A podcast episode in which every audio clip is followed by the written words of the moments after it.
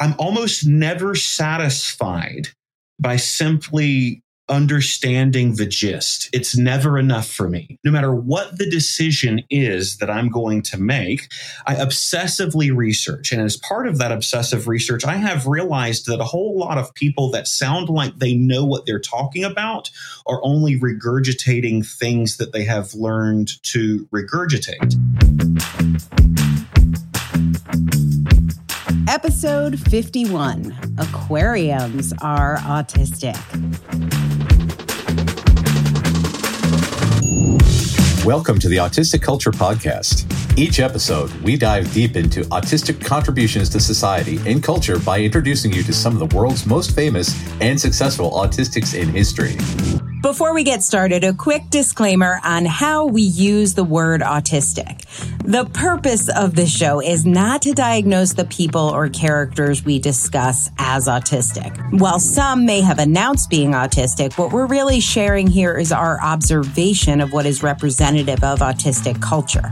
It can sometimes be difficult for autistic people to celebrate our natural tendencies and traits due to the perception of autism as a disorder that needs to be fixed a long history of damaging medical interventions to get autistics to fit in with mainstream culture, and protective masking skills many of us have developed to try to stay safe. Whether you are autistic or just love someone who is, your hosts, Dr. Angela Lauria, the linguistic autistic, and licensed psychological practitioner Matt Lowry, welcome you to take this time to be fully immersed in the language, values, traditions, norms, and identity of Autistica. Autistica.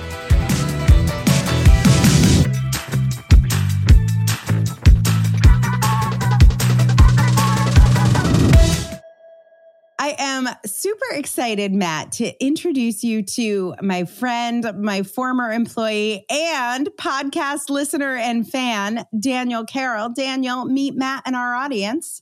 Hi, everyone. Good to meet you. This is going to be exciting. I can't wait.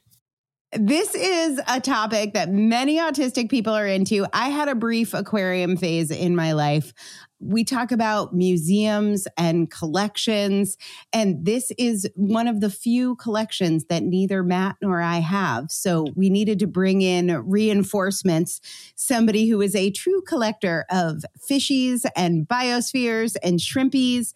And Daniel and I have talked, we have many shared interests. Actually, Daniel was my director of marketing at Difference Press for a while. He's he's amazing and we loved working together. We're also both into artificial intelligence. So we've had a bunch of conversations about AI. And in the background, I always noticed these aquariums, like growing aquarium. There were always, I'm like, is that another one? What's happening with the fish? And then we're trying to have like business meetings, but I was very distracted because I am very distractible because I needed to know everything about his fish tanks and the biospheres and everything that's going on there. So, Daniel, I'm super excited you agreed to come on and be a guest on our show uh, so that we could talk about all things aquariums, how you fell in love with them, what your current collection is. I want to deep dive on shrimp because wow, I did not know anything about shrimp. I have never had a shrimp, but I found all of the web pages on the internet. There is a lot to learn. Um, but let's just start off with um, how how did you fall in love with aquariums? How did this uh, arrive as a special interest for you? I had an aquarium when I was a kid, and I always liked watching the interactions and adding new stuff and see what happened. But then there was a huge gap where I didn't have a fish tank, and I honestly didn't have any collections of things uh, earlier in life besides some coins. Be- besides the six collections I'm going to now rattle off, I didn't have any except except all the ones that I had that I didn't count. Right. I, I, guess that's true because we've talked about some of the other collections that I had as a kid when I would collect uh, yeah. uh, statistic de- demographics on what my neighbors were doing in a notebook, so, and yeah. all kinds awesome. of stuff. Yeah. But And I'll Uh, tell you why is- I loved having Daniel as a marketing director because I would ask him a question like, I don't know, what was our click rate on an email? And I would get a spreadsheet, I would get macros, I would get an analysis. I was like, well, that is a lot. And then he would write a piece of software that would like improve our click rate or create A B tests. I was like, was just a little question, but that is a very uh, great answer. Lots like of this details. is the way. I like rabbit holes. Yeah, Um, yeah. yes. Uh, so with uh, with aquariums, it, aquariums might be the first special interest that I really realized how much it emotionally moved me, and that it wasn't Ooh. just something that I was interested in. My kids for Christmas last year got a fish tank, and that was the first fish tank that I'd had in my adult life. Um, and then since then, there have been two more that I've added in this room. And uh, the diversity of plants and animals is uh, is getting pretty crazy. There's a, there's only a couple of endangered species on the list. Um, but uh, Awesome. yeah, Where do we start? Tell tell us about your fish tanks. Tell us about your fishes. I want to hear about the endangered species. Obviously, way to like. Uh, how do you do the little carrot. biodiversity? How do you find the plants? How do you uh, how do you make a tiny world? That's so many details. We're here for it. Yeah. So making a tiny world wasn't even what I thought I was doing in the beginning, but it definitely has turned into what I am trying to accomplish. And it was what I was trying to accomplish indirectly because specifically with this tank behind me, one of the things that I wanted to do is I wanted to create a really natural looking environment that looked like you could find it in any swamp or woods, but I wanted to taint it with some kind of alien touch because Ooh. I knew that I was going to be. I built this whole tank specifically for the shrimp that I wanted. Everything in there, all the fish, all the plants, the way the pH is balanced, everything is circumstantial because of the shrimp that I wanted to get for this tank.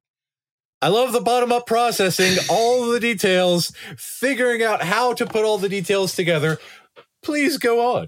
Yeah, so um, I started doing research about these shrimp. Um, I saw a video online that um, that that that showed some shrimp, and I was convinced at first sight that these shrimp were um, photoshopped or that it was something completely unreal because the they they ex- they exhibited colors and patterns that I'd never seen in nature before, and uh, I started going down the rabbit hole of understanding what type of a species this is, how do you get it, and that's a whole story in and of itself because they're not sold in the United States anywhere, and. Uh, Mm. I looked through examples of what other people were doing and the the thing that I didn't like was most of the people that have these types of shrimp have extremely barren tanks because they want to maximize breeding profitability so that make it real easy to scoop them out and sell them to people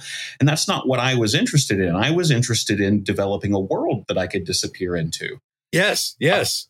so um i just spent And so wait, like just like a little on the shrimp. I my knowledge of shrimp is shrimp cocktail a- until I saw your shrimp.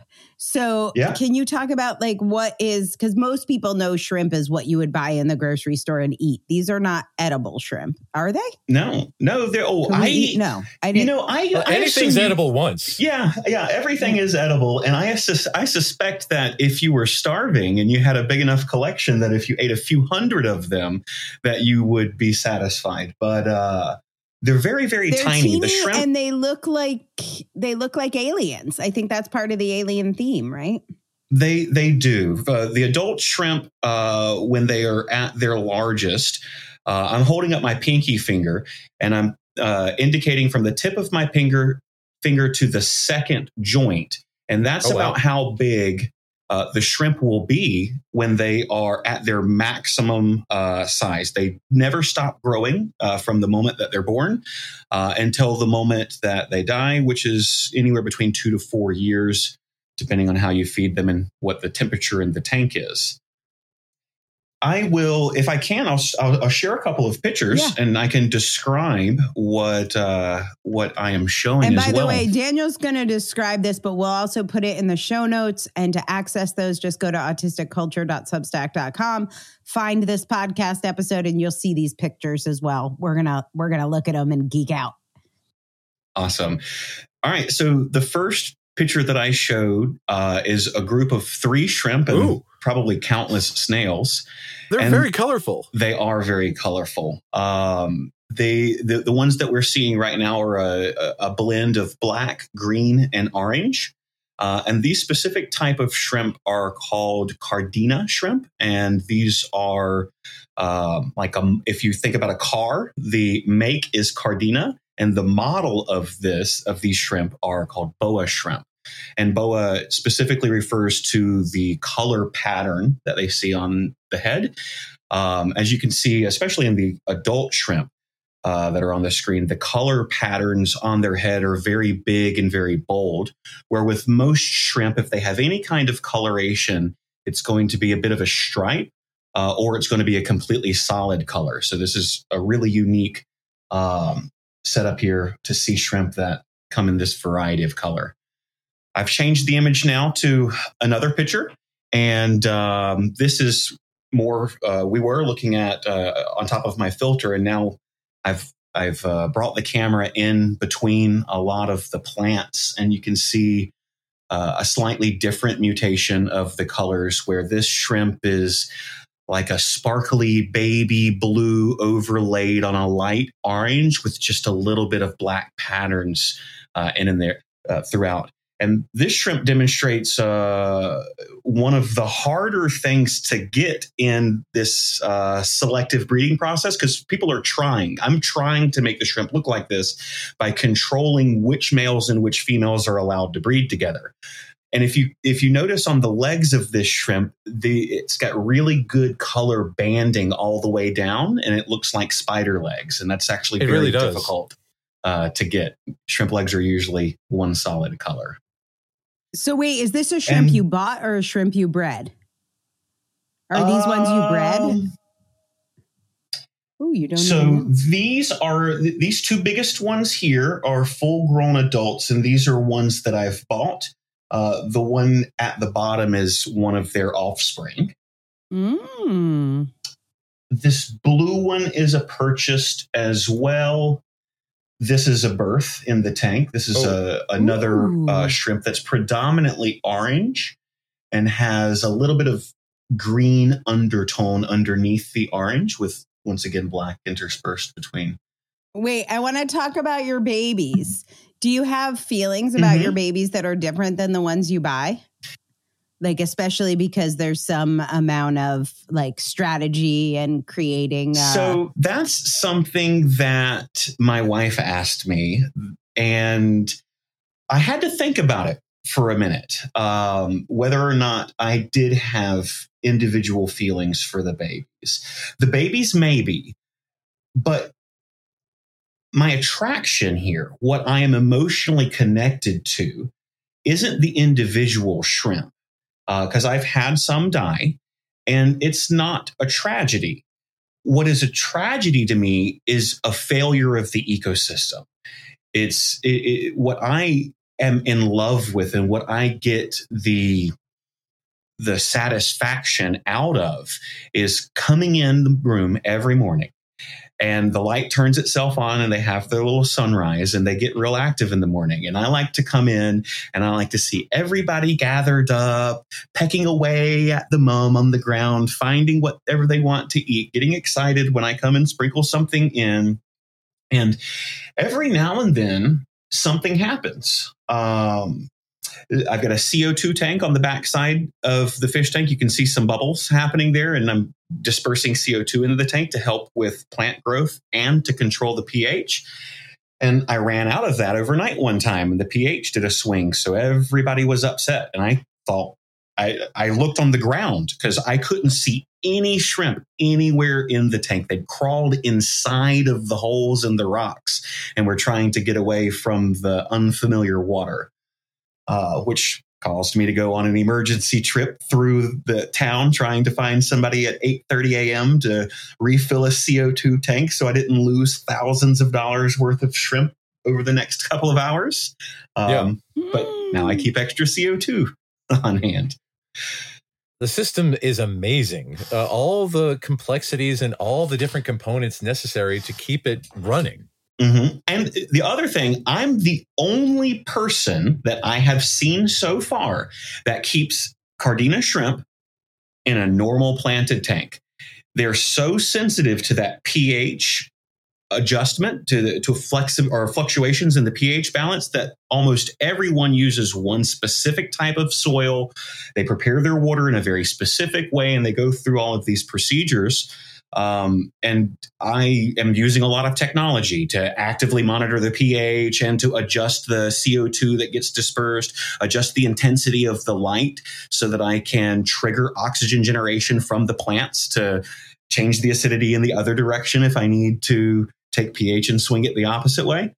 Um, and every time I show pictures, like there's a there's a community of people uh, where you have to go and bid on these shrimp in order to buy them. There's like one guy that flies to Thailand and brings back like a million dollars worth of shrimp on an airplane and then sells them out via auction on the internet. Um, and whenever I have shared photos of my setup, I'm instantly met with fury. Everybody knows that I'm doing it wrong and that I should not be jeopardizing the lives of these shrimp because these shrimp do not exist in the wild. These shrimp were selectively bred uh, from a species of shrimp that was common in mountain streams in Asia. Um, and they have not existed in the wild for decades. Uh, Fascinating. yeah, shrimp collection is a hobby uh, that's very popular in certain parts of Asia and certain parts of Europe. They have these tournaments where you bring your prettiest shrimp, and hundreds of people show up, and whoever has the prettiest shrimp gets five or ten thousand dollars and a medal and free equipment. There's sponsorships. It's this whole crazy thing, and I just I love it. I love Uh, do you want to do that? Are you Yeah, doing that? yeah. Are you doing any of the Wh- right? I'm amazed. I, told I, you love about this. Oh, it's so cool. I haven't. It is I haven't best. done. I haven't done any competitions yet. I'm still in my first year, and one of the things that you need to have for the competition, uh, depending on which competition it is, is three to five almost identical shrimp. If the shrimp are too diverse in how they look, that's going to be points off automatically. So even if it's three and two of the most beautiful, if they don't look the same, then you don't score well. And I don't have enough shrimp that look alike to win any competitions. I've got a couple of really amazing stunners that if we only judged it based on one, that I would likely do very well. But um, uh, How I many don't shrimp have. do you have? I don't know anymore. Um, of of the of the Like car- over a hundred? so of the Cardina shrimp that we've been talking about primarily so far, I've probably got close to 50 based on how many I purchased and then how many babies that I have seen. They're very skittish. So when they're young or when they're pregnant, I don't see them for like a month sometimes. And sometimes I'll get a glimpse of a baby and I won't see that baby again for another month because he's inside a rock or he's way deep inside of one of the moss uh, bushes or he's crawled inside the filter or something. Um, but they uh, they do. And I have a smaller tank um, that has an order of magnitude probably more shrimp in it just because it's gotten out of control and they are uh, more happy to breed and these are uh, a neocardina shrimp. Uh, if, if if somebody that's listening is into the aquarium hobby and they've seen freshwater shrimp, they very likely have encountered neocardina shrimp. Uh, they come in a range of solid colors, predominantly from clear, white, blue, orange, red, green.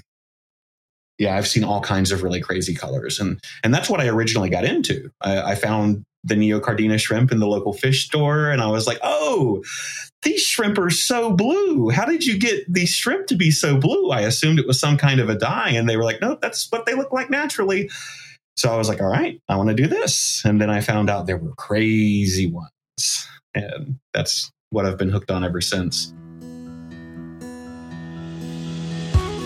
When autistic people find a special interest, they go deep and have a lot of knowledge, even if they don't have that formal education background to go with it. If you want to capture your spin in a book, check out Angela's work at differencepress.com. Differencepress.com and find out more about becoming an author and establishing your credibility with a book.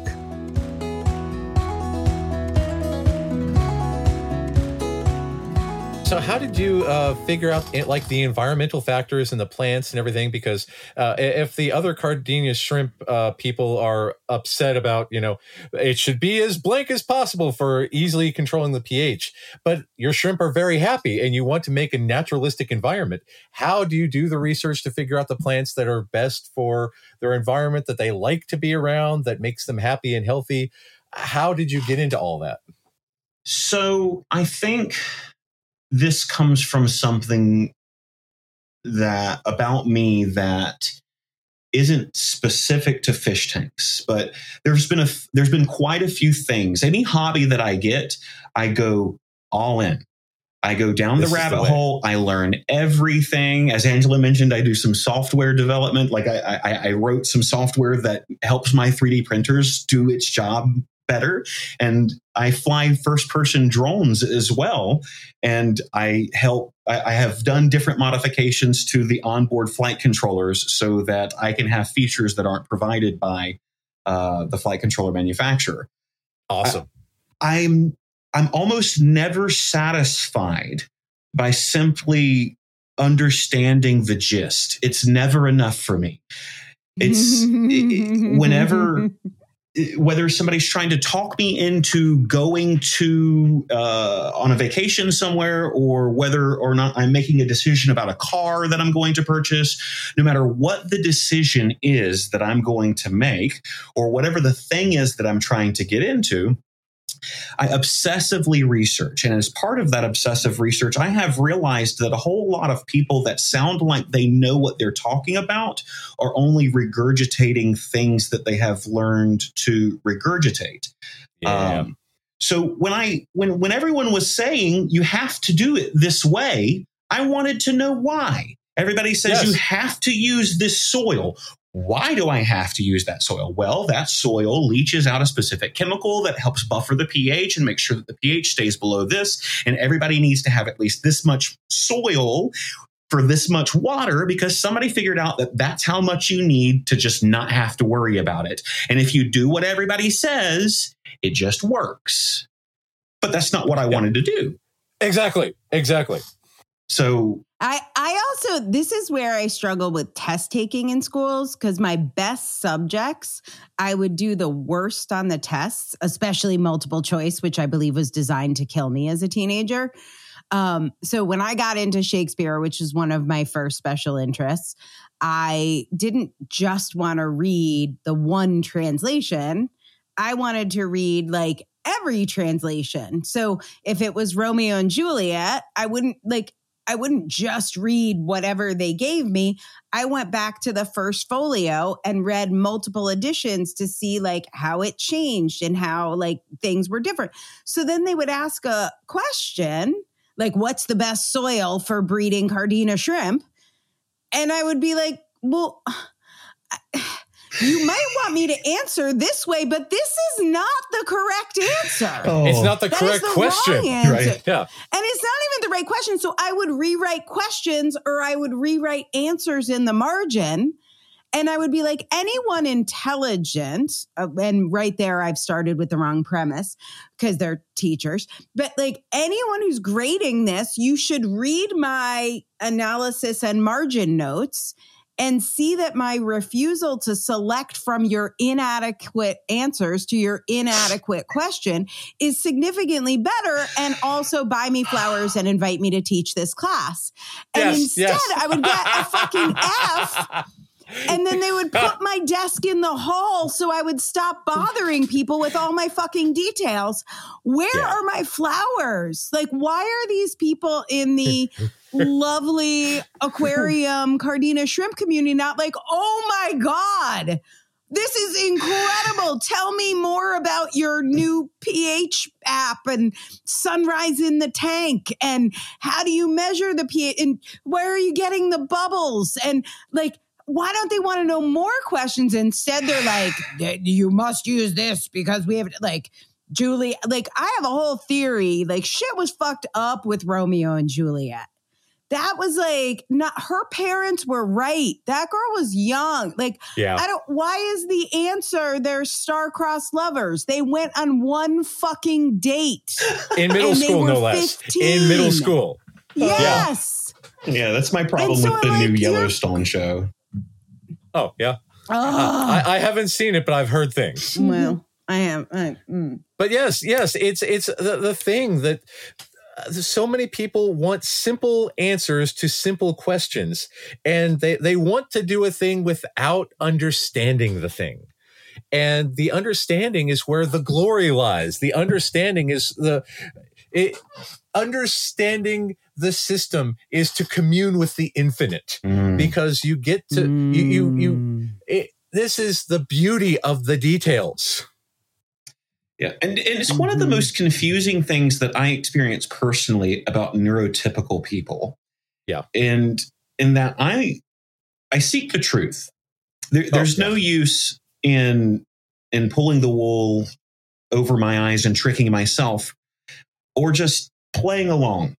And whether it be my experiences in religion, I started out uh, as a traditional Southern Baptist, and um, at about high school age, I started exploring what everybody else was saying on the same topic, mostly within United States typical uh, popular religions. And then I went on to try to see what the differences are in what people on the other side of the world are talking about.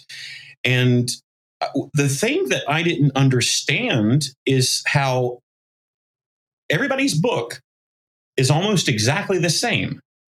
Yeah. Yet they want to kill each other over the differences. And if we just had a true conversation with each other about what we think is right in life, then we would realize we're probably on the same page. But neurotypical people seem to not want to go into the conversation. I think it is what has fractured our country politically is that people just want to memorize their talking points from either side and regurgitate those, but they don't actually want to dive into the specifics of the details.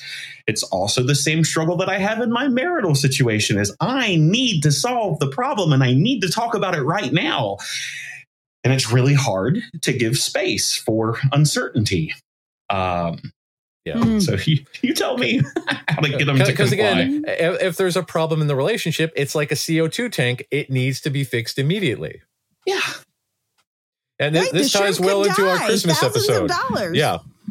Th- this ties into our Christmas episode with the discussion of hope and everything, and you know the uh, the the World War and the you know the the Christmas armistice, and yeah, it's it's finding out the truth benefits everybody, but the people who want simple answers uh, are often afraid of complex answers because truth is Mm, rarely as simple as yeah. People, the truth is And wait, rarely isn't simple. there also a hyper connected brain thing here, Matt? I don't know. I Oh, could oh be God, yes. going out of my zone, but it's like we can hold, I think, a lot more because of our hyper connected brains of like, this is true, this is true. These things might seem in conflict, but they're not.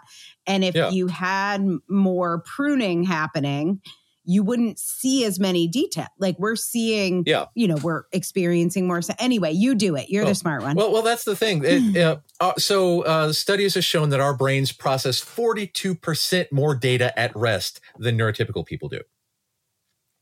because and that's the thing because of uh, autophage because of synaptic pruning because of them actively deleting connections they they they literally can't make the connection between point A and point D because they've deleted the hardware necessary to make those connections. Mm. And they hmm. claim it's due to efficiency, but uh, it, it it really gets a lot of nuance and a lot of subtlety and a lot of you know, complexity out of the world because we're constantly churning through data. We're constantly making connections. We're constant again, you know, uh, we, we recently did an episode about why my favorite book of all time is Frankenstein because it's not just monster bad. It's the complexities of creation and life and raising and, you know, what it means to be human, what it means to have a soul, all of this stuff. Very, very complex themes, especially for like Mary Shelley's day. But again, mm. you know, whenever it's turned into a movie, it's roar, fire, bad, and it's just unfortunate. But that's the thing. We we need this complexity. It's it's what gives us life. So uh, this is a little bit new to me. So I just want to make sure that I understand. Are are you saying that because we don't prune those connections, we can essentially keep more items of context available to our thoughts. We can just, oh, yeah. okay, so we can literally consider more fact, things. Yeah. Uh, have you seen it? Uh, I'll, I'll show you a picture of uh, the neurons. Uh, this is the difference between our neurons and neurotypical neurons because of the lack of pruning, uh, because they will actively dissolve dendrites and all these little dots what we're looking at, you guys are like two tree pictures, and one tree has like three branches, and another tree has like five branches with branches off the branches and more branches coming soon. Mm-hmm. Mm-hmm. And and I I would argue, I'm going to take a little devil's advocate position here. I would argue it is more efficient to have a, a, a more of a Charlie Brown tree. um, I feel like it would in a world with 85% of people who have a similar tree, like it is pre- uh, it's pretty efficient. It's pretty inefficient of us the way we go so deep. I think it's more joyful. Like, I think it's more accurate. I think it's more truthful, but everybody just like walking around bypassing and missing 97% of shit 98% to, i guess they tune out 98%, 98%, of all sensory data what Wow. Yeah. Yeah. Uh, because they, again, so they've done all these tests with fMRIs, MRIs, CAT scans, PET scans, uh, high definition fiber tracking software. Oh, uh, and, and that's the thing because they, they literally cannot hear the, the, their brains have a sensory bottleneck to where they can only attune to a certain amount of information at a time because of the pruning. So uh, whereas we pick up on like the the buzzing of lights and feeling of our socks and all this stuff, and like right now I, I we need to readjust because like oh my butt is in this one place for too long mm-hmm. and all that stuff it's something that they just don't process because their neurology says, oh, yeah, we don't have to worry about that. So you're telling me that when I get in my car and I hear, and I ask my wife, how long has the car been doing that? And she says, doing what? That- right. Yeah. yeah. She, she, so, so this is another thing that uh, leads to what we call habituation because neurotypical people, when they experience a sensation for long enough, they just delete that response. Like, you know, so the check engine light, they put a tape over the check engine light and all of a sudden it's not there anymore. So when, when the like, thing oh, happens for so long. the train tracks, but you just can't yeah. hear the train after a while. I'm like, you can't? Can you feel it? How about that? Because yeah. I can feel it and hear it. And, and because we don't prune our synapses like that, we don't habituate. Everything is equally as strong the first time as it is the next time. And it's it's one of those things that we just don't get used to. And people say what do you mean this is bothersome? I deal uh, i i just tune it out. We can't. Yeah. Right. That seems in my like day it, i walked uphill both ways. Yeah. It seems like yeah. um, that there might be some self-preservation that's happening in that because yeah. there seems like there's quite a bit of anxiety and depression and stress that i have that I bring on myself by worrying about every well, single possible outcome of yes. the unknown. And, and, this is a big thing that I tell people. This is the reason why we do autistic centered therapy because uh, allistic anxiety comes from like a lack of serotonin, lack of dopamine, lack of norepinephrine. Uh, our anxiety comes from the constant processing of all those variables, the fear of the unknown, the fear of how these things are going to interact. What will happen tomorrow? Will my CO2 tank run out? We're constantly monitoring thousands of variables and it's taxing on our systems. And the depression usually comes from the fact that when we say, Oh, yes, I'm worried about this, this, and this, and somebody will say, Well, just don't. And we're like, mm-hmm. yeah. yeah. let me make so, a note. People would say that to me, just like relax. Okay, yeah, got it. Yeah. I'm on it. I'm on it. I hadn't thought of that. Breaths. Thank you for your input. So, one of the things that Angela, you told me once before when I was expressing the emotion that I got when I stare into my fish tank, you talked about the long goodbye that normies mm. have. Like every mm-hmm. when I go to mm-hmm. Thanksgiving dinner at my in-laws yeah. and it's time to go and I've been sitting in the car for 30 minutes because we said we were going, right? So that's what I'm doing. Why so are you guys still up true. there talking? right. And they even said so, something they're like I am so sorry. We really have to leave. We have to get home. We will see you later. Your th- your brain is like, we are for sure leaving because they just said we really have to go. The really must mean we really have. Nope. Fooled again. Mm. It means let's spend 30 minutes talking. But you you mentioned, I think that um, the the part of my brain that gets lit up when I am emotionally connecting with this world is the same part of the brain that lights up when my family is saying goodbye to each other for 20 minutes. Yep. And I love them. Because what yeah what what connects for them is like people relationships and this is this this is the survival thing is like if i'm nice to these people and build this relationship i will survive through community not through accuracy not through truth not through information not through understanding how the ph levels work but these people are just going to protect me and make sure we have food and they'll go out on the hunt and they'll bring back the buffalo or whatever they're going to do so that that part of your brain that lights up is like this will ultimately keep me safe. So this feels good. Mm. Whereas for us, when you like measure people's brains, it doesn't light up on our special interest. We're like, this will keep me safe and alive, which is probably not true, but maybe. Yeah, yeah, yeah. Uh, my wall of lightsabers will come in handy at some point. Mm-hmm. If any Sith come in, I got them. So, yeah because that's the thing. Right. Our, our special interests make us who we are. And I, I tried at length to explain this to my son. My son is autistic. My ex is not. And I tried at length to explain Star Wars to me is like your grandmother to you. And because this is an important part of my life, I, I love the universe. I love the characters. I love Doctor Who. I love Star Trek. I love Legos. I love Transformers. These are all integral parts of my identity. And all these worlds that I play in, they're, they make my soul fulfilled and happy. And she said, well, you should pay more attention to your grandmother. And I'm like, all right, I don't understand. So it's, it, it's a very, it, it's, it's a very hard thing to this cross neurotype communication is very very difficult for couples who are of mixed neurotypes mm-hmm. because trying to equate the joy in one area to someone else's joy in a different area the it's it gets lost in translation my wife was watching me watch my printers uh, a, yes. a while ago and uh, like they're on they're on a platform so that they're at eye height I, I built course. I built a stand that was it's it's silly. The, the the thing that they're on is like 17 or 18 inches high. It's a stupid table.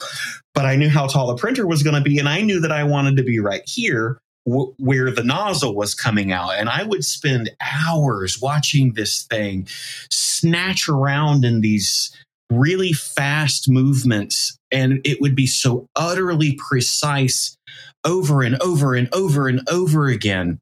And the, yes. the beauty that I saw in the continuous flawless execution of the system that I built. Yes. Was so much. it was so fulfilling to see that I did that. I'm keeping this together. I know how to make this thing go from sick to healthy and I can make it.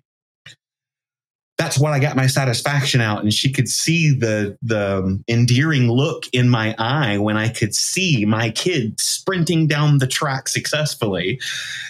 And, but I struggle to connect with my kids because the things that they are doing are seemingly normal and it seems like they don't need me specifically to help them with their journey through life now. So I all I don't my priorities are are a bit weird with that too. I, I tend to have my special interests high, high, high up on my priority list. Well that's that's how we do things. And i'm i'm incredibly fortunate in that uh, when, when you talk about designing the system to perfection uh, i i was never a train kid growing up but my son loves thomas the train. We i have bought ridiculous amounts of tracks for him and he will build across the entire living room into the kitchen. If there is space to use he will use it. And just watching the joy on his face as he puts tracks together that doesn't work. Put track together oh that works. Put over a bridge over this. And then the train will just go continuously for hours among this system that he has created. That's where his joy lies. And uh, i will say do you want a hug? No do you want to hug? No. Uh, uh, but you know, when he's happy and when it runs and when it runs perfection, he's just joyful with the joy in his eyes and he'll sit and clap and rock. And that I can totally, I, I, I never was, again, never did trains before, but now I understand the joy that comes from that system. Mm-hmm. That system is creation itself and it is so beautiful and so wondrous and there's such a mystery there that it, it's it, you you brought a working thing from nothing. You took raw materials and now there is a working thing. Mm-hmm. It's like the, an expert watchmaker with all the intricacies of the system. And it's so beautiful. Mm-hmm. And uh, I, I hope that everyone gets to have that that fulfillment of the system because it's it, it's a soul touching moment. It's again, it, it's like for what other people might describe a religious experience to be able to commune with the infinite. Mm-hmm. And it's so cool. It really is.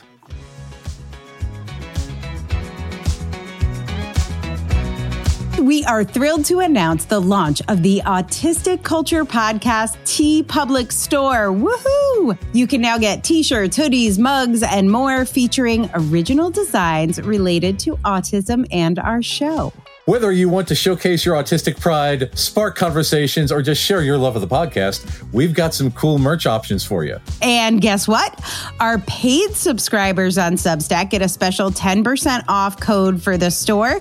If you subscribe to our newsletter at autisticculture.substack.com, you will get exclusive subscriber content plus a 10% discount code you could use at our TeePublic merch store. Every purchase helps support our show, so if you want to proudly display your Autism Ally status and values, browse the store today and be sure to tag us on social media showing off your gear. We just want to say thanks to all of our listeners and our paid subscribers, especially for making this podcast possible. All of the money from our TeePublic store goes to pay our amazing staff, and we could not do this without your support. We hope you love the merchandise. I love it, Matt. I, am very excited about it. I can't wait for my mugs and magnets and stickers and uh, various pillows to show up because there's a certain source of pride that comes from having your quote on a pillow. So I'm excited. Find us at TeePublic or look for the link in the show notes.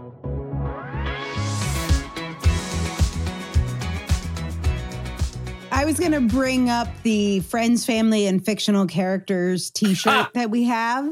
And that's in our TeePublic I love store, that. I'm so would, glad we have that. But I would say that also, I don't know, Matt, that's your, that's one of your points of autistic center therapy. But I feel like that extends to pets or even printers.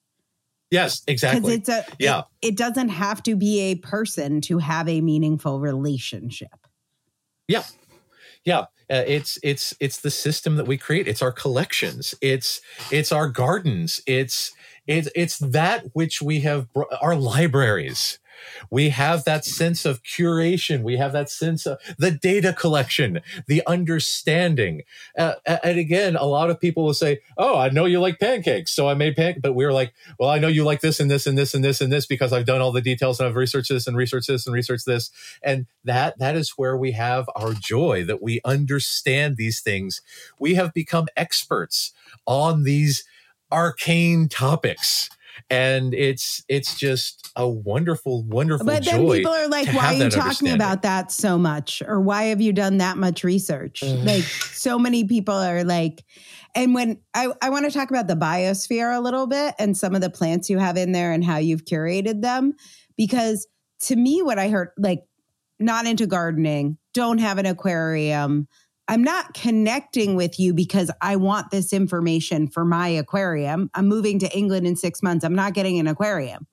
What I connected with was the love and the care and the thought at, like I was like, what? You thought that through the colors. Yes. You made yes. this alien connection and you're like, I will have something totally natural and a spaceship will land in it. So share a little bit about the biosphere itself, because that really made me like, I felt closer to you, not because I wanted it for me, but I was like, rather than small talk where you tell me about, yeah. I don't know, the Go Eagles or something, like, I don't know.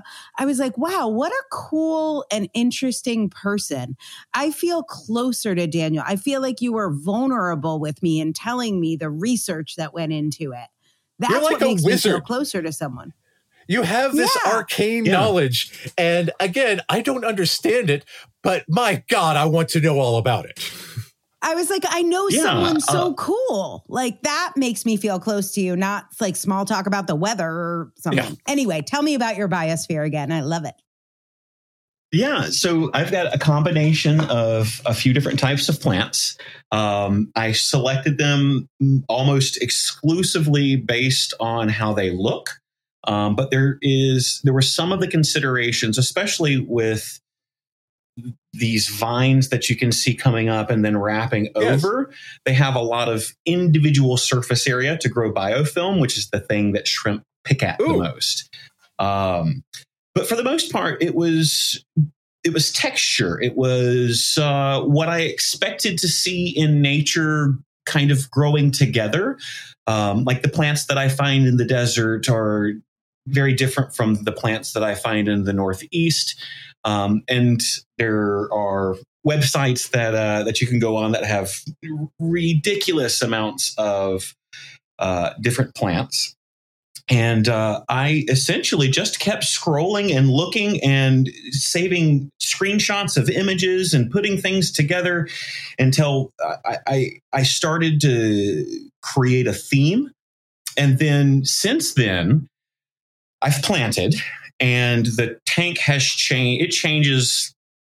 Its its overall look changes pretty significantly every two months or so because I wait for it to grow in and I wait until the fish have very little space to swim around. And then I bring out the scissors and the tweezers and I cut everything down.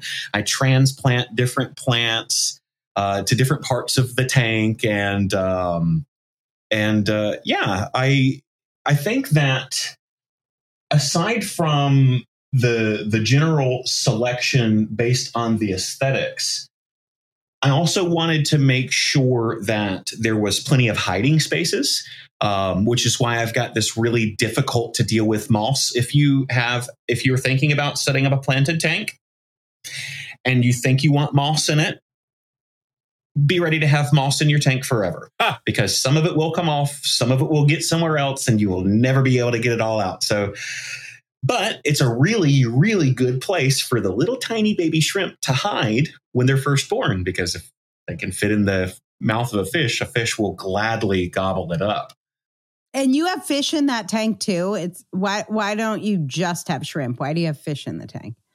Well, mm, why do I have fish? I think that I have fish in there because I wanted there to be more life and more movement. Um, so I went on the quest of trying to find out are there types of fish that I can keep in this tank where they will not significantly jeopardize the likelihood of shrimp reproduction. So there are two species of Rasbora in here. You can see the green ones that are swimming around really actively. Um, and if you have caught a glimpse of a bright red one, um, it would have probably been hiding amongst the roots. But there's a bunch of little red rasboras, and they're all fully grown. So a shrimp would have to be within its first week of life to fit in their mouths. Mm. They they my adult shrimp are larger than those fish. Um, the other two species of fish that are in here, I have an Otocinclus catfish, which is the smallest species of catfish in the world. Um, they look like suckerfish, and I don't think I see one right apparent, but uh, if you see something stuck to the glass over the next little bit, then that'll be a catfish. And then the thing that kind of looks like a snake, if you've seen one of those, oh, I did see one of those uh, swirl time. around in yeah. the background. There's uh, there's a couple of kuhli loaches, and uh, they're almost blind. So good luck. uh, and uh, maybe I've lost some, but I, I have never seen them interact. So uh, and I I spend a lot of time just looking every morning when I come into my office. So I know it's a special interest, but do you think it's also a stim for you looking at them? Like, do you think the movement is like uh, um, regulate, emotionally regulating just to look at it? It's definitely emotionally regulating just to look at it. The word stems used a bunch of different ways, so I'm not 100% sure uh, what it means but it is definitely something that I seek out for uh, some calm and emotional comfort. I think that one of the things that I do almost every single day, unless there's some kind of a catastrophe going on and my morning routine is interrupted, uh, I'm sure all of you can relate to a mm. morning routine. Mm-hmm. I, have heard that's mm-hmm. something. Uh, without fail, I come in and I sit in this chair and spend 15 to 20 minutes at least, and I look at every different spot. It's something new.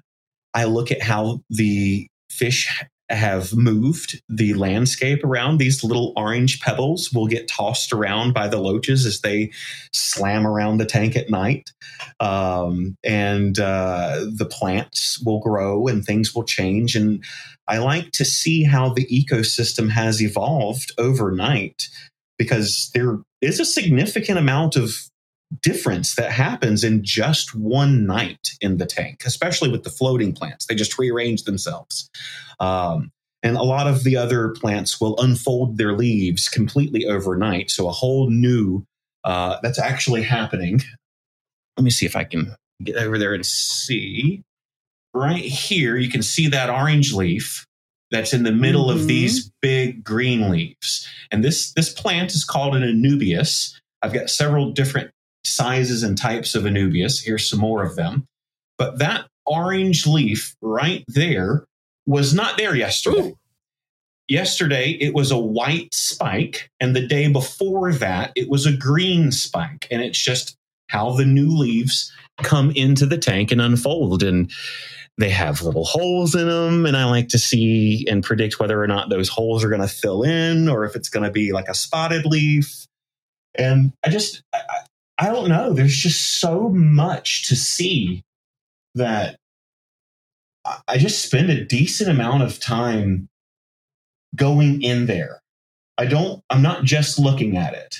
Yeah. I'm going in when I look. Yeah, yeah. Like I'm, I'm and, an ironic deep safe. dive into your aquarium. Yeah, deep, yeah. Uh, deep dive, deep and dive. It's it's almost as if I'm.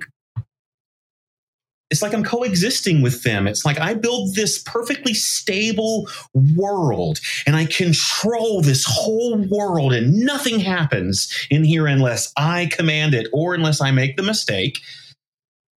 But it's under my control. There is no chaos in your realm. Right. Unless I decide to turn it on, which sometimes yeah, I do. Exactly. Yeah. but uh, I don't know. It's it's it's stable for me, and it, and I get to provide that for them.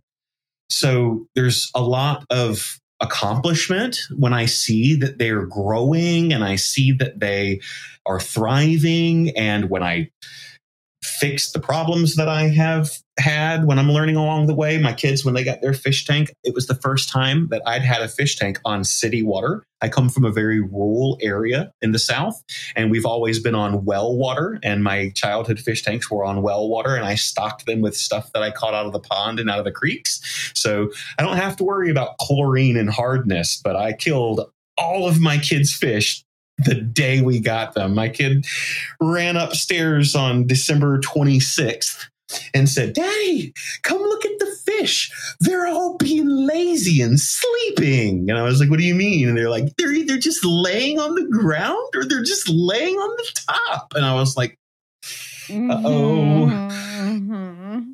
Yeah. So now I have a reverse osmosis and deionization system, and I know specifically how to remineralize water so that it is the most optimum for each environment, whether it be a tropical fish tank or a shrimp tank or depending on what kind of a biosphere I'm trying to recreate. In fact, so optimum, you now have too many shrimp in one tank. I want to talk about the intersection of special interests. One of your special interests is 3D printing. One of your interests is making shrimp happy, so happy they reproduce like wild. Uh, talk about one of your latest designs with your 3D printer. Yeah. So special interests. Um, it, when 3D printers were something that fascinated me when I heard the concept of you can draw it on your computer and then a machine will make that thing. And uh, I went down a rabbit hole. Actually, I got into 3D printing shortly after I was no longer the director of marketing for your company. It was one of the kind of um, special interests that I gained uh, to keep my mind occupied during that transition time. Um, and I got one. It was a regular couple hundred dollar printer that you would buy from the the local store. And uh, I was fascinated by that. Within two months, my knowledge and experience on how to build and tune 3D printers had surpassed average of what I would find in the Facebook communities. And I was having to like speak directly to the developers of the firmware and speak directly to manufacturers to figure out how I could attach accelerometers to the machine so that I could fine tune the vibration characteristics of the nozzle as it slings itself back and forth. Because you can sling these printers, you can make them sling the nozzle back and forth. But if you don't accurately predict and then counteract the the vibration that will happen when you bring that nozzle suddenly to a stop, if you don't proactively tune that, then it's going to go blah, blah, blah, blah, blah. Yeah. Uh, you'll get a little wiggle and you won't have pretty stuff. So I became fascinated. I, I, I started mastering CAD software. I'd, I'd, done some basic graphic design, but I'd not done any 3D modeling before within a couple of months because it's all I would do all day long, every day is trying to master this particular skill. Um, I learned how to draw on my computer really good and then print things. Um, the most recent thing that I made, it's super simple. It's just uh, like a cylinder that's got some holes in it and a little funnel, and it functions quite perfectly as a shrimp trap. Uh, one of my tanks is significantly overpopulated. Uh, in fact, it's uh, even though I have caught so many shrimp in the last few days out of the tank, I had another mama die this morning uh, when I came in. When the female, um, when she goes, uh, I guess we will most people are probably familiar with the term in heat for dogs. Um, I'm sure there's a medically appropriate term for people ready or all animals, but yeah. whenever my sh- yeah, ready to breed. Whenever my shrimp are in heat, um, you can see this uh, growth on their back that starts right where the base of the neck would be if they were built like us and there'll be a cluster of a different color uh, underneath the skin that will grow down the tail and once it gets almost to the end of the tail and that's the the the ovary sac that's where there's all the eggs they they they they um, form right underneath the top layer of the exoskeleton on the back of the soft part of the internal shrimp. Shrimp, uh, when they shed their skin, kind of like uh, snakes do, they keep one layer on and that's the hard exoskeleton that they walk around in. Uh, and then as they grow bigger, they literally bend over. Uh, if you've seen the image of a shrimp that's curved, mm-hmm. where it's mm-hmm. got its tail near its head, the only reason shrimp do that is to break their back, and they just squeeze until they get a crack in the spine, and then they squirm their little body out through the back. I'm fascinated now, and horrified. They do this. Please continue. so, oh, it gets better. Um, so uh, they do that when they're growing. So it, I'm just too big for my shell. Or they do that when they have filled their back sack full of eggs and are ready to breed. So the female will take her exoskeleton off, and now she's very soft. The skin is not hardened yet um, and she's very vulnerable, but she also puts out a pheromone that makes all the boys go wild. And I can tell definitively when I walk in the room that this has happened because all of the male shrimp will be forming like a tornado around the tank. They'll they're they're swimming around in circles, diving under Her the milkshake brought the boys to the yard. Oh yeah, oh yeah. And uh, when it gets overpopulated like that, like it has been in here, um, I think they keep trying for a long time after the deed has been done. And Wait, even, you have to explain the deed. You can't skip the good part. Tell them how. Tell them how they do the thing. The birds yeah, and the so, bees and the shrimp. Um, yeah, let's talk yeah, about shrimp. The, the shrimp and the bees. so when the male finds his prey, um, she like like like I said, she's put off a pheromone, so not necessarily prey. She just doesn't want it to happen the second time. Um, so he will show up, he finds her, and he jumps on her back, kind of like giving a piggyback ride. Um, most people, uh, at least I think most people think that the mouth of the shrimp is here where it looks like it is, uh, but it's actually kind of right here on their chest. Um, you'll see them grab things, they bring it kind of towards their mouth, but it's to put it in their like chest or neck hole. Um, and I think their reproductive organs come out of that. I can't see to see exactly what happens, but he puts his chest against her back, uses his hand to grab something from his body, and then he pushes it through her skin. Like I mentioned, the skin after she has recently shed that exoskeleton is very soft, and I'm not sure if it is penetration of skin like a needle it would or if it's like between layers but they're he shoves it into her. Um, the the and, from what I've read on the internet, it's described as a ring of sperm. So I don't. I guess there's like a, a donut that's passed off. Now comes the cool part. so she goes and she can tell that this is done. She bucks him off and she tries to run from the rest of them. And uh, when she finds this safe place, shrimp have the six legs on the bottom and that's not counting the ones that they use to put stuff in their mouth just the ones they walk on. Um, and, and they'll go and they'll anchor down to something. It'll be either on a rock or on a stem something pretty solid. They'll anchor down to something. And um, when that happens they what they're doing is they lock their body into that specific position and they pull their arm out of their arm. The exoskeleton is in place, but what was inside it, moving it, will come in. This happens with the little hands that they eat with up front. They completely disappear, and their eyes will go inside their body. Once they're just a husk of this exoskeleton, on the shrimp that are clear enough for you to see it. I can't see it on my on my really cool shrimp because they're they're they're not transparent at all. But the neocaridina shrimp, you can see it because some of them are clear and some of them are are, are uh, 50% opacity, let's say.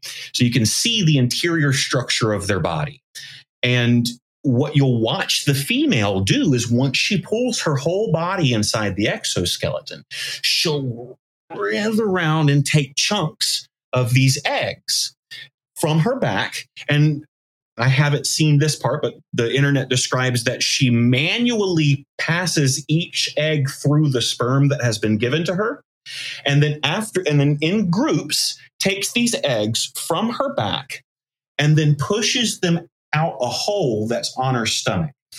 When you see a shrimp kind of like a lobster. They're anatomically similar. You've got the big tail that flaps that gives them most of their propulsion when they want to move quickly. And then you've got these series of flaps that are on the bottom of the tail, and that provides their fine movement. When the female has fertilized the eggs, she takes them out of her body and then puts them in those flaps that she's supposed to use for like hover swimming and and getting around. And in those flaps she there's several of them she keeps the whole bundle of eggs essentially in her hands because she uses those things for moving for up to a month and she holds these eggs on the outside of her body. There's an instinct that they have to where they will flutter the the the, the little flaps enough so that water circulates and that all of the egg, none of the eggs kind of go stale. Um, and she will reach around with one set of legs and manually rearrange the eggs. The ones that are deepest in the pocket will come to the front, and the ones that are in the front will go to the back. It's a constant cycle of moving the eggs around to keep them fresh. And from what I understand, it has to do with preventing bacterial or fungal growth on the eggs. Who knows how they figured out that that's what you need to do.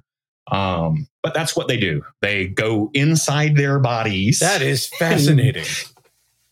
Can you imagine? That, wow. Like, this is the alien theme. Seriously. I mean, mm, I wow. feel like Sigourney Weaver needs to be around for some of this. Yeah, that is trippy. I had absolutely no idea about any of this. And yeah. Yeah. And, and I didn't either. I, I, had no idea either. And I don't think most people do. Even a lot of shrimp breeders. I have heard descriptions of shrimp breeding, and no one has ever described to me what I just described to yeah. you. I've read about it from like some more like research papers that study shrimp, but I've no nobody in the hobby seems to notice that this is happening. Yeah. And I think it's because you've got to be there. You've got to be watching. Yeah. She's tiny her skin on the inside is a similar color to the skin on the outside. So you really have to be paying attention to see that this is happening. And it really just kind of looks like a shrimp is standing still unless you get in there and look. Yeah, and then this some... really makes me want to research hardcore pornography. oh, but um, and with that note, oh, oh my goodness. Like our show? Here's how you can help. When you tell someone about this show, it helps make the world a friendlier place for autistic people. And when you rate or review us in your podcast player, it helps people find us. It really matters. And if you're PDA, I totally understand. Uh, uh, you can not not do this, and it will still work out. Well, Daniel, I have to say, I could not have enjoyed this discussion more. Um, I, Matt, any any thoughts or observations that you would like I'm, to share? I'm just delighted by the about systems. the magic of special. Yeah, I, am just delighted by the intensity and the systems and the understanding and the, the the the universes that you create to create the universes you create. It's this this meta creation. Ah, my hat is off to you. If I wore hats, uh, plenty of helmets off to you. So yeah, uh, I am I am I am amazed. Well done. Uh, we we got to have you back, and uh, hopefully we'll we'll have more you know footage with the YouTube stuff. So it's I I am really that's, that's you're super cool. Thank you for coming on because that's awesome. Well, thank you very much for having me. I'll make sure that I send over some pictures and even some video of yes. if people want to see some really up close action. Well, I guarantee you've not seen anything like this. No, no, we have not. So we will we'll put it up there. Daniel, I want to uh, uh, end with one last question. We often talk at the end of the show about what's your favorite thing about being autistic. And I want to ask you that question, but I also know that you are a recently diagnosed, late diagnosed autistic.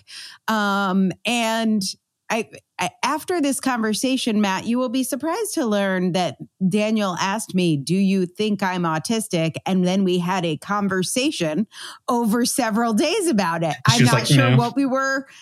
Yeah, I, oh, I was like, I don't think so. Maybe I don't ADHD. know because Well, that's what I said. I was like, I, I could see that you're neurodivergent, but I've never seen your special interests like this. and I, I, experienced you in a work context, mm-hmm. you know, from a resume and a job interview, even though I was out as autistic and I had uh, in your interview process, I had some of my team members explain your boss is autistic. Here's what that means. Mm-hmm. Like I had some other employees sit you down and say, This is what it means to have an autistic boss. Are you sure you want this job? But um, but I didn't experience this side of you. I mean, I liked you tremendously, but I like you so much more living into the fullness of who you are as an autistic person. Yeah. So I'm going to twist our regular question and ask you in the time since you have self identified as autistic, how has your life changed for the better? What do you like most about knowing you are autistic? I figured out that I was autistic maybe April or May.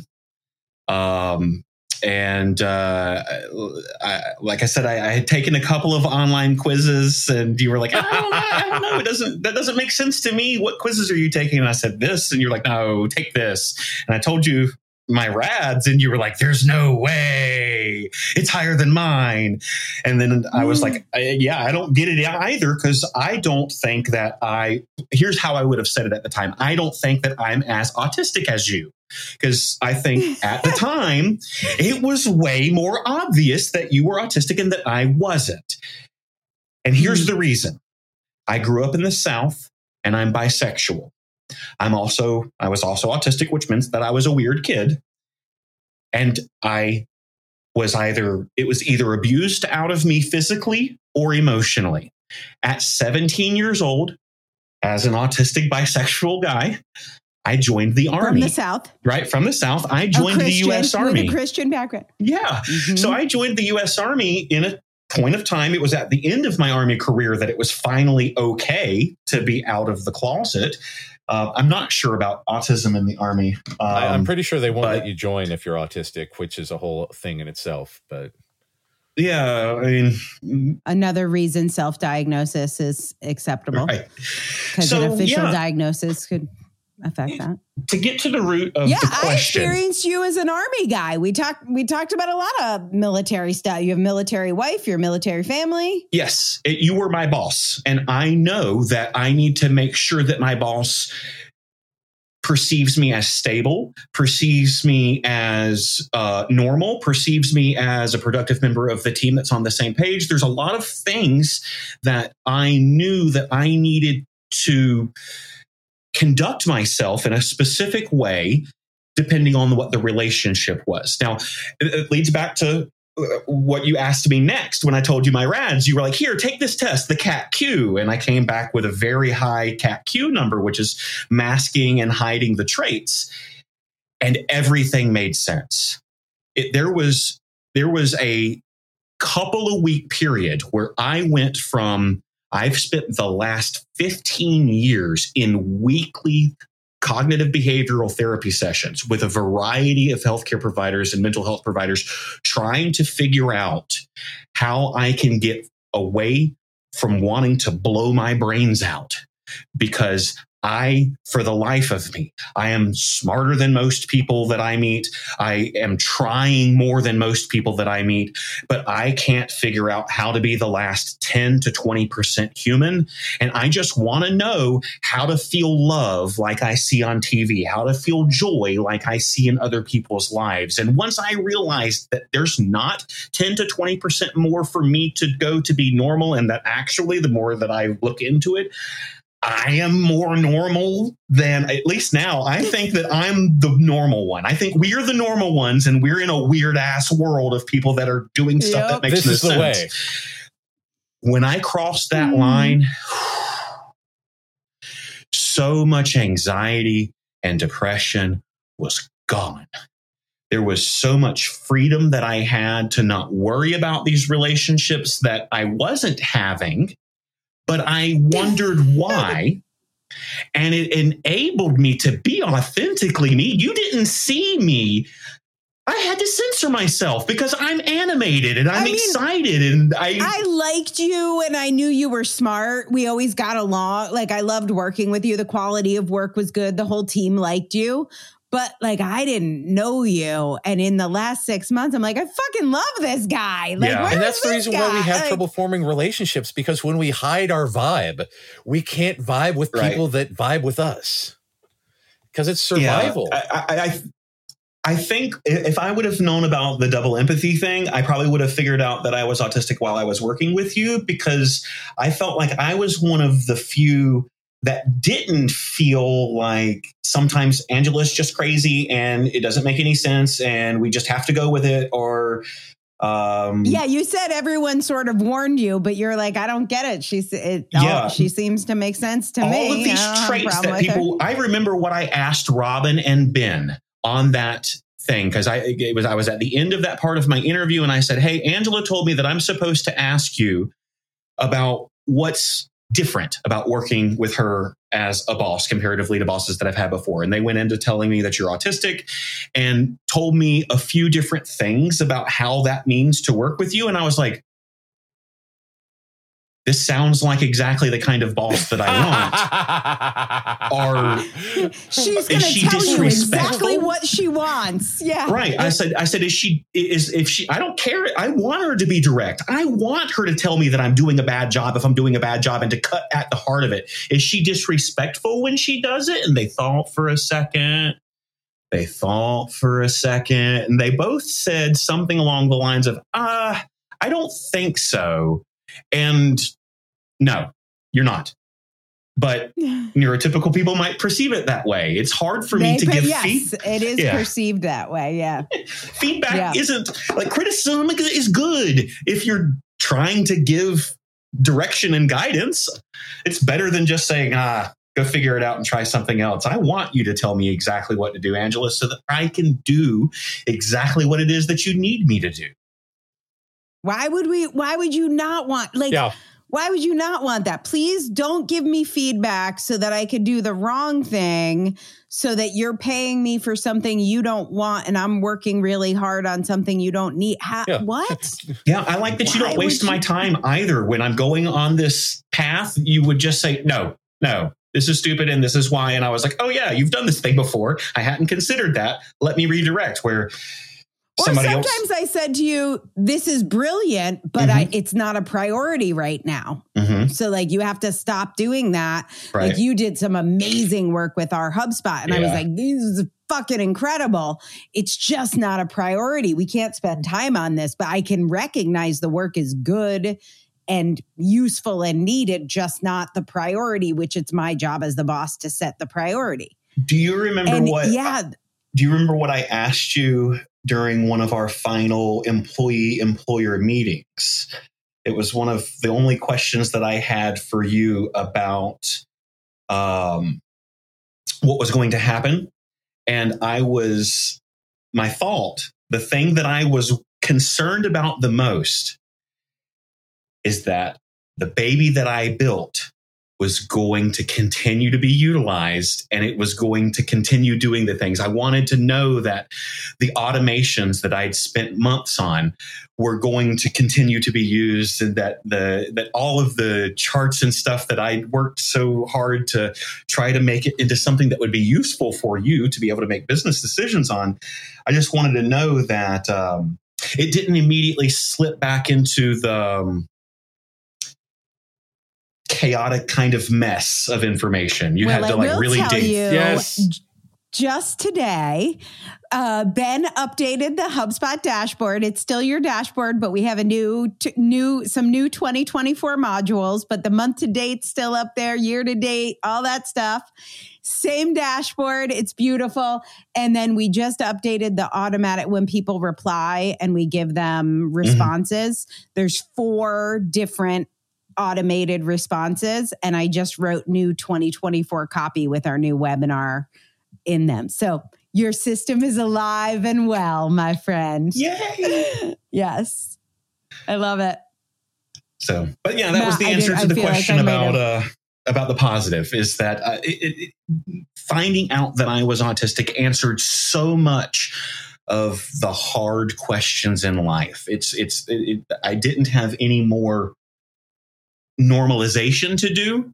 The thing that I now can focus on is making sure that I can be a compatible husband, that I can be a good father, that I can look out for some of the negatives, some of the challenges, maybe not necessarily negatives, but some of the challenges that are associated with it.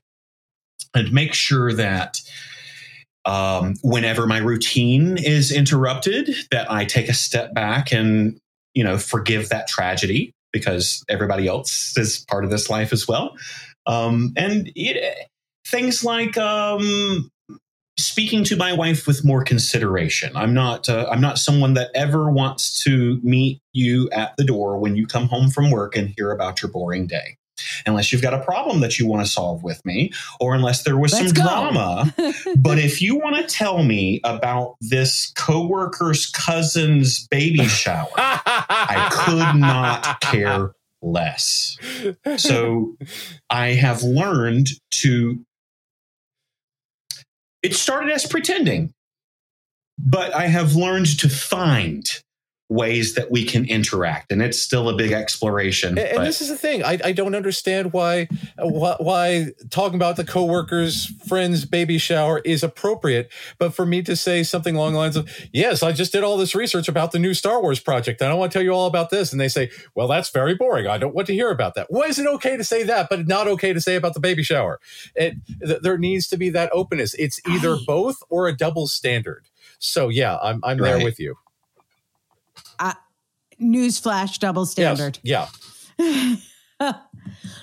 I knew this would be an amazing and fascinating conversation, Daniel. I'm so grateful for your time. I love your shrimp worlds and your aquariums. Thank you for sharing all your research with us. Uh, we want to hear about your special interests. So go ahead and share something you have learned from this podcast or something you think we should cover on the show by commenting over at autisticculture.substack.com. You can also find some amazing pictures of Daniel's shrimp family. Uh, and I don't know, maybe we'll come up with a clever new t shirt with a shrimp on it uh, for our TeePublic store. I don't, or there's, there were some good truth bombs in here. So we'll see what River cooks up for us from this episode. Look for a t shirt or a mug or, I don't know, a sticker or something with uh, one of the amazing shrimp creatures that we got to meet and get to know today. So, Daniel, thank you so much. Matt, how uh, fun uh, was this? Incredible. I, I am delighted by it. Uh, I, yeah, uh, I I have been entertained nonstop for the entire time. So it's been a pleasure to meet you. I I I, I am fascinated. Thanks. It's been great to meet you. Bye, everyone. Bye.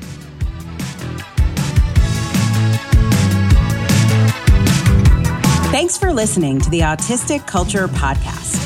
If you like this show, you can help other people find it by taking a few minutes to rate and review on Spotify or Apple Podcasts. You can find out more about writing your book with me at differencepress.com. That's difference, D I F F E R E N C E, press, P R E S S dot com or getting a psychological evaluation or consult with me at www.mattlowrylpp.com. That's M A T T, Matt Lowry, L O W R Y, L P P, as in licensed psychological practitioner.com. We hope you enjoyed today's episode. And remember, no one ever changed the world by being like everyone else.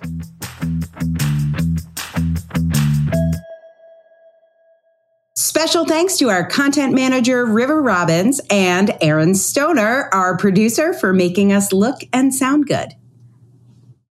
Música